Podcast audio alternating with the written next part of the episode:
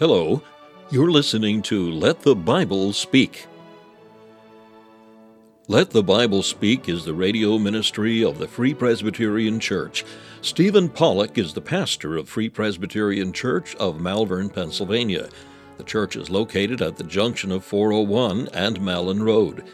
Thank you for joining us today as Dr. Pollock opens the Word of God and lets the Bible speak. Well, please take your Bibles tonight and turn to Proverbs chapter 1. Proverbs chapter 1, uh, reading from the verse 1 down to the end of verse number 9.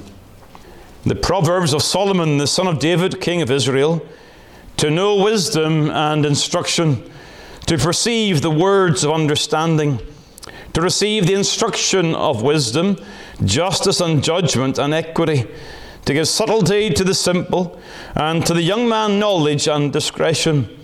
A wise man will hear and will increase learning, and a man of understanding shall attain unto wise counsels.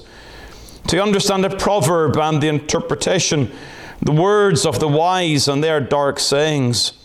The fear of the Lord is the beginning of knowledge, but fools despise wisdom and instruction.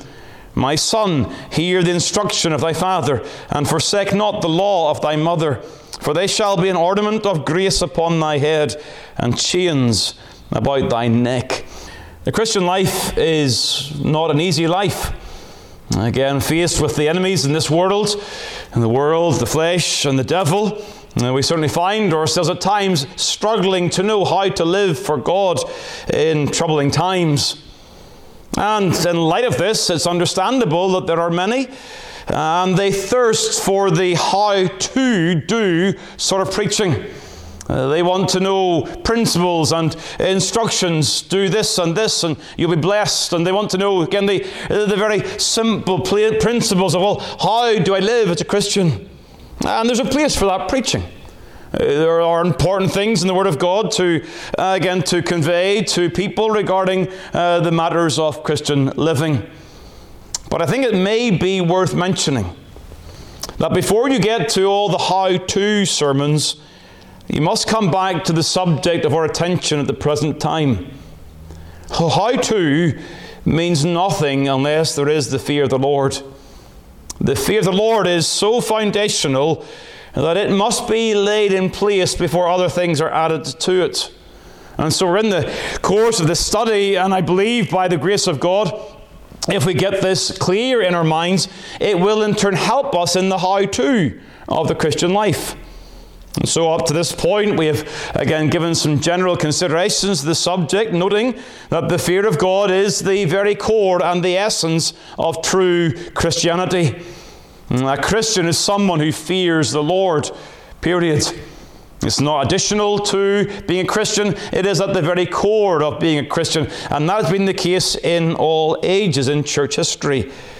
It comes in fulfillment of a promise of the new covenant. Again, Jeremiah 32, we have the words there that God will make an everlasting covenant with them. He will not turn away from them, but He'll put His fear in their hearts.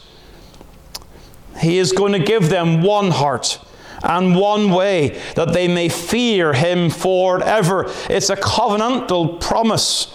God, in His covenantal grace, is putting His fear into our hearts, and as such, the fear of God comes by a work of the Spirit of God. It is not this abject terror of God, but is a reverent, filial awe of God in light of forgiveness, there is forgiveness with thee, that thou mayest be feared. Psalm 130. It is that tender heart towards God, an attitude of reverent fear that controls how we act, think, speak.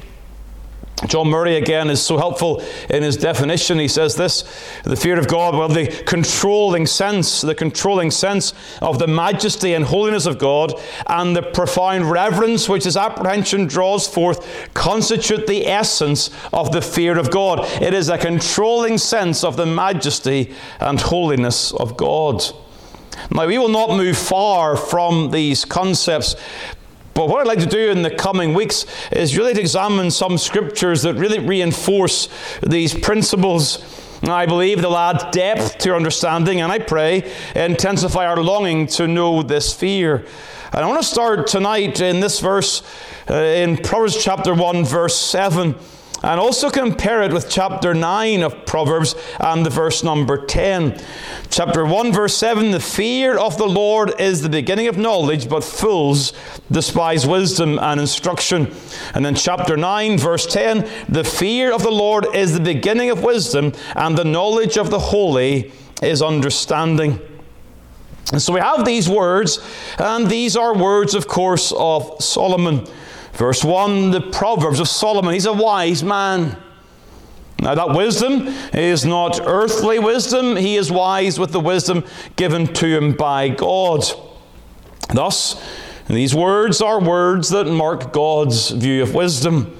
He's a man with experience uh, again, when you think of Solomon, you think of the end of his life and the writing of Ecclesiastes, and he comes to the conclusion of the whole matter, and he tells his readers, in light of all that he's experienced of this world, its pleasure, its power, its prosperity, in light of all these things, the conclusion is very simple fear God and keep his commandments, for this is the whole duty of man. This is a wise man who has walked with experience and learned these things uh, through his own hard knocks, his own mistakes at times. He's also a man with a godly heritage. Uh, again, back in Psalm 111, these words are used the fear of the Lord is the beginning of wisdom. Now, we're not told in Psalm 111 that David wrote those words, but it's, it's possible. Uh, and thus, if he writes these words, it may well be that Solomon is passing on those things he learned from his own father. We certainly see Solomon takes that seriously. Verse number 8 My son, hear the instruction of thy father, and forsake not the law of thy mother. But even if Psalm 111 is not penned by David, Psalm 25 is. Turn back to Psalm 25. Because I think it's worth noting again that as Solomon points our attention to the importance of the fear of God, and that is something that certainly his father also believed. Psalm 25 in the verse number 12 What man is he that feareth the Lord? Him shall he teach in the way that he shall choose. His soul shall dwell at ease, and his seed shall inherit the earth. The secret of the Lord is with them that fear him, and he will show them his covenant. Mm, now you see again that David understood the central importance of the fear of God and the fear of God as fundamental to learning the way of wisdom and to walk in the ways of the Lord. Mm, again, it's just worth pausing for a second or two again and reminding us all that it is our responsibility as parents and as older people in the church to model the fear of God and to exhort others to walk in the fear of God. It's a solemn thing. We should not take the ways of God as a matter of lightness. And our children and the young people of our congregation should see in our conduct that we take these things, the things of God, with the utmost seriousness. Now, there is a God in heaven who sees us who watches us in all of our ways, and whose smile we desire, and whose frown we fear. This is the words of the wise man, a wise man under God, with experience, with a godly heritage, who, of course, is writing under divine inspiration. And thus, these words carry the divine seal and call for our attention again tonight. The fear of the Lord is the beginning of knowledge. Now, before we get into the material really proper tonight, it's worth noting a couple of things regarding the language here. Uh, note again, as is so common in the poetic literature, note the use of parallelism. Again, there are parallels here. The fear of the Lord is the beginning of knowledge, but fools despise wisdom and instruction. Now, this is a parallel of contrast. Again, you'll see it and again, parallels are used in various ways. Sometimes they expand uh, one part upon the other. This time, the expansion is in terms of the contrast. And again, you see again that the Bible is clear that the fear of the Lord is equivalent to being saved.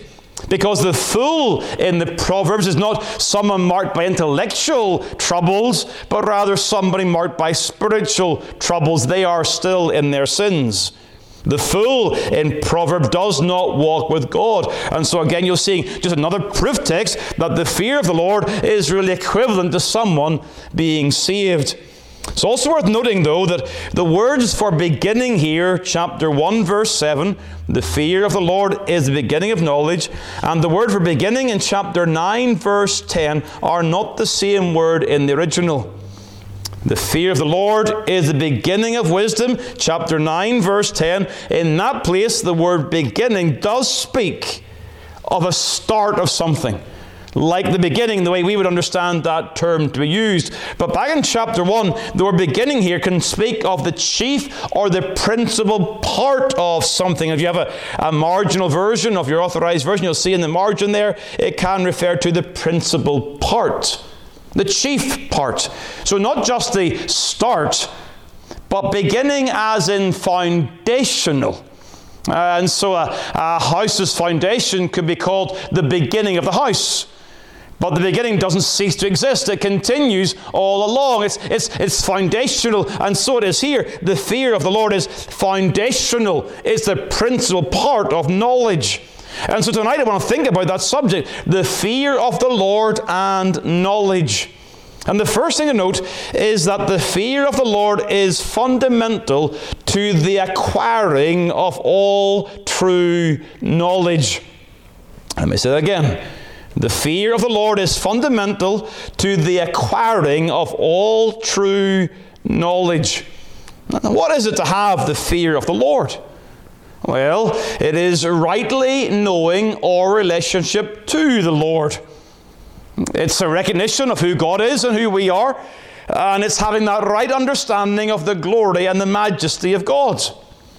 But knowing our relationship to God is fundamental to a proper knowledge of self and of sin, of salvation, and of the Scriptures.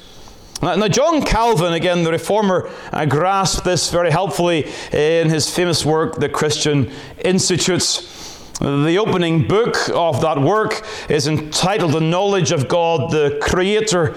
And chapter 1 begins with this heading The knowledge of God and that of ourselves are connected. He understood that true knowledge of self also require a true knowledge of God. Now, he opens in this way he says, Without knowledge of self, there is no knowledge of God. So he, he puts it the other way around to begin with, at least. He says, Well, if you're going to know God, well, you must have some knowledge of self. He says this Nearly all the wisdom we possess, that is to say, true and sound wisdom, consists of two parts the knowledge of God and of ourselves. But while joined by many bonds, which one precedes and brings forth the other is not easy to discern. In the first place, no one can look upon himself without immediately turning his thoughts to the contemplation of God in whom he lives and moves. And so he says, well, when you begin to think about yourself, then you begin to think about God. And so as you begin to analyze your existence as a creature, you're going to turn to God. Of course you are. Even a child in the earliest days of their life.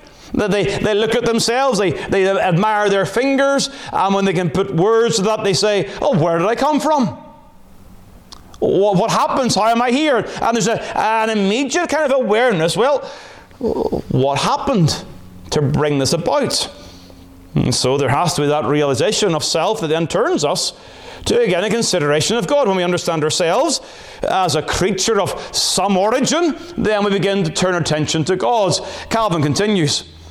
Each of us must then be so stung by the consciousness of his own unhappiness as to attain at least some knowledge of God. Again, he's, he's going further because when you examine yourself as a creature, that's one thing. But as a sinful, miserable creature, oh, that's another. There's this inner restlessness, as Augustine referred to, and there is that need to find our rest in God. So we have self knowledge, and it turns us to the Lord. We cannot, again, Calvin says this, we cannot seriously aspire to Him before we begin to become displeased with ourselves. The knowledge of ourselves not only arouses us to seek God, but also, as it were, leads us by the hand to find Him. And so Calvin begins there. He says, Well, if you're going to know God, you've got to have some knowledge of self. But then he notes, Without knowledge of God, there is no knowledge of self.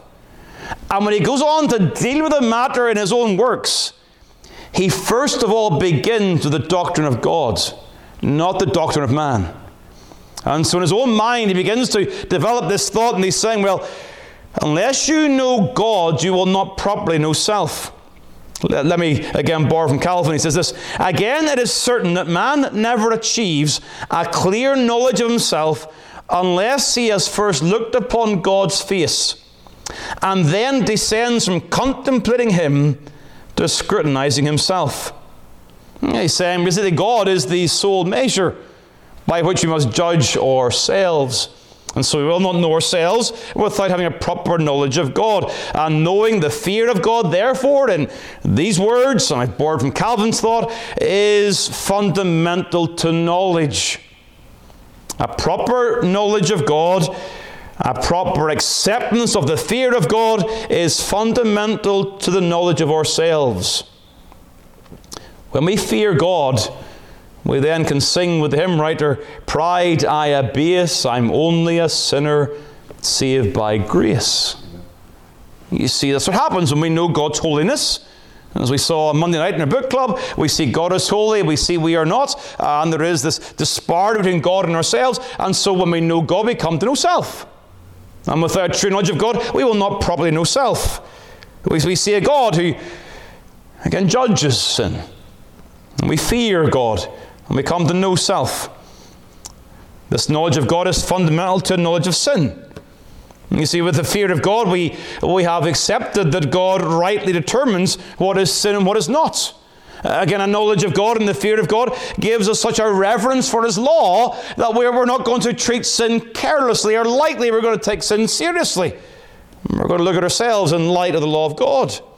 But even beyond that, this knowledge of God and the fear of God is, is fundamental to a knowledge of salvation.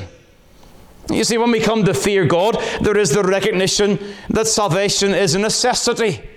When we have the proper fear of God, we know that we, we can't boldly come into God's presence. We need a mediator. We need a righteous and not our own. We, we see this in the fear of God.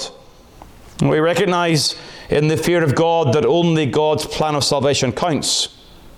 Any other plan's worthless. We recognize these things through the fear of God. We come to know the Scriptures. He alone can reveal Himself. He alone can reveal His will. You see, when you have the fear of God, all of these other aspects of knowledge fall into place. And so the fear of the Lord is fundamental to acquiring all true knowledge. That's what the, the, the book says. The fear of the Lord is the beginning of knowledge. You know, if I could apply that, uh, it is so obviously the case that doctrinal error flourishes in a climate of casual Christianity. Well, where do you see doctrinal error flourish? Where there is an absence of the fear of God. It's not the only place. The devil is able to sow his deceptions in so many areas. But when there's a lack of the fear of God, the door is open to casual interpretations of the word. Uh, there's an opening to those thoughts of God that are not the highest thoughts of God. And so, in, in teaching the Word of God, it is vital that we begin with the foundation of the fear of God. Again, there is, there's incongruity in some church services where there's a fluffiness and a lightness to the initial 30 minutes, whatever that might be. And then the man of God will come up and begin to thunder the Word of God, and people are going, well, what, what is it? Is it the first 30 minutes or the latter?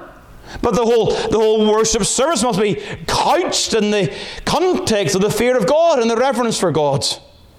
This is God's Word, treated with utmost seriousness. And so, in teaching our children, we must present the majesty and glory of God and pray the Spirit of God will apply those things to their hearts, even in terms of personal growth whether it be private study or coming under preaching ministry. Your personal growth depends on coming to the Word in the fear of God. What God says what's going to matter.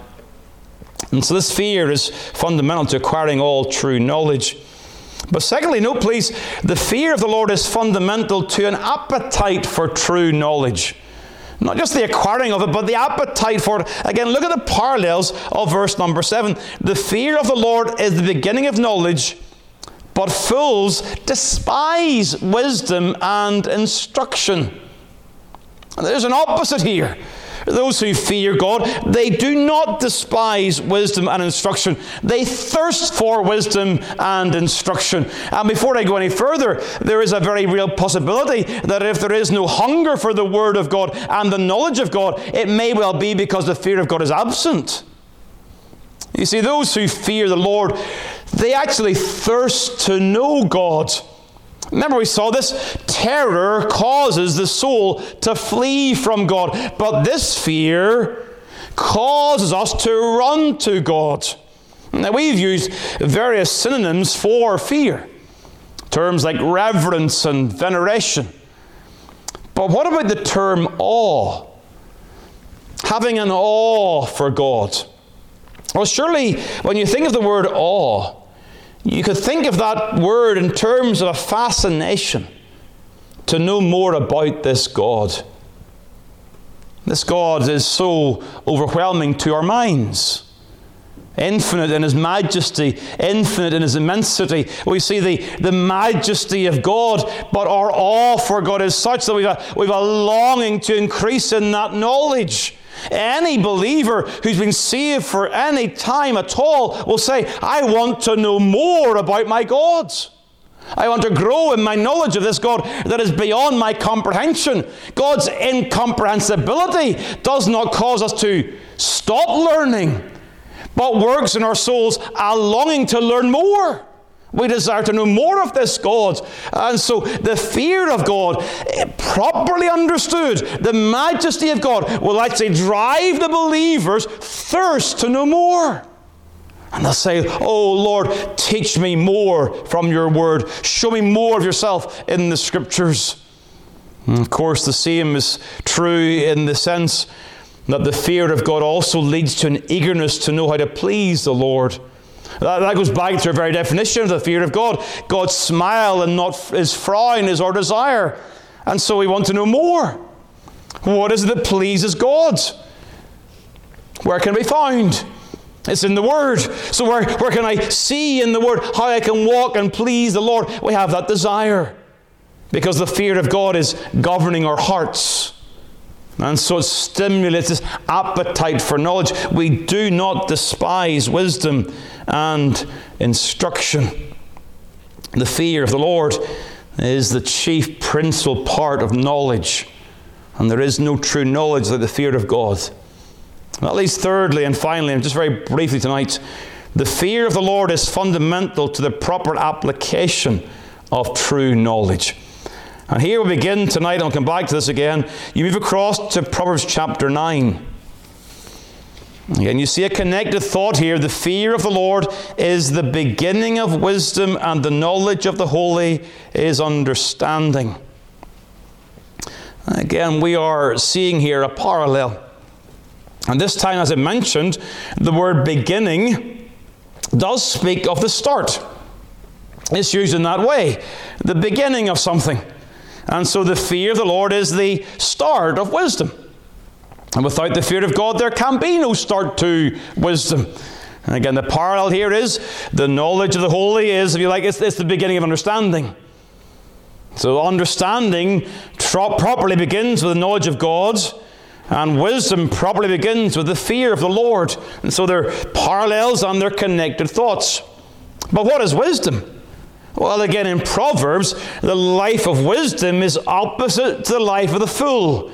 And so the wise life is the godly life, the foolish life is the ungodly life.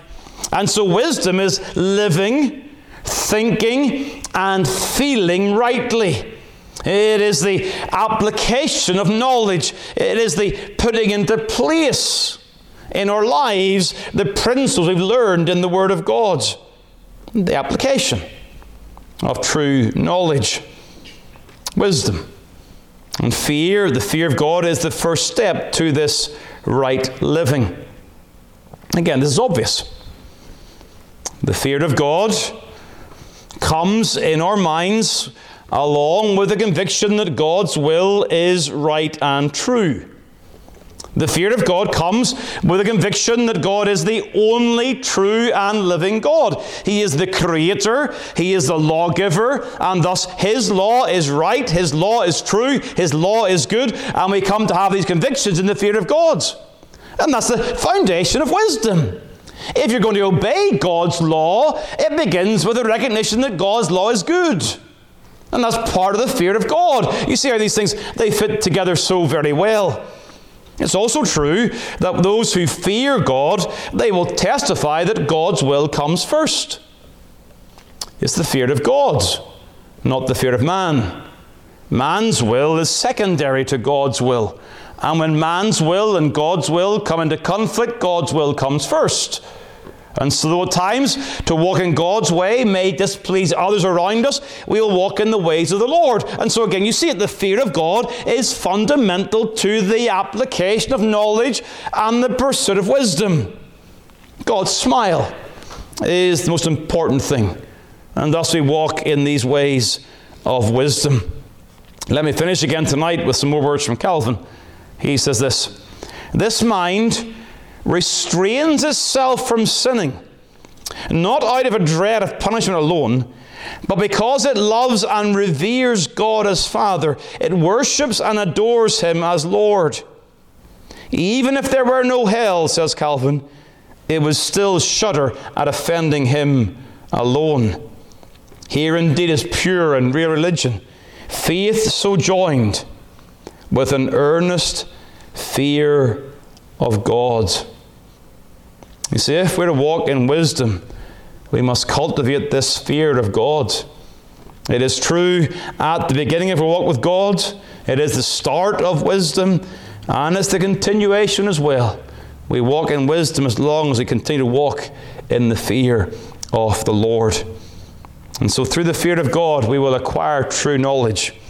We'll have that proper attitude and hunger for that knowledge and then, by God's grace, the proper application of that knowledge in a life of wisdom. I've often said these things are enough to cause us to pray.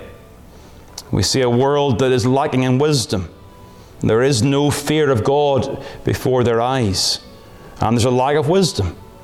And therefore drives us to pray, this is the right way. And if they are to live the right way and to know the right things, then we pray, God, put your fear in their hearts in terms of the covenantal promise. Give them a new heart and a new spirit, that they would come to fear Thee, the one true and the only living God. Thank you for taking the time to listen to this episode of Let the Bible Speak from Malvern Free Presbyterian Church. If you'd like more information about the gospel or the church, please call 610 993 3170 or email malvernfpc at yahoo.com. We extend an invitation to all to join us as we worship the Lord each week. You will be made very welcome. The church is situated at 80 Malin Road, Malvern, Pennsylvania, at the junction of 401 and Malin Road. We meet for worship on the Lord's Day at 11 a.m. and 6 p.m. A Bible study and prayer meeting is also held on Wednesday evening at 7 p.m. We preach Christ crucified.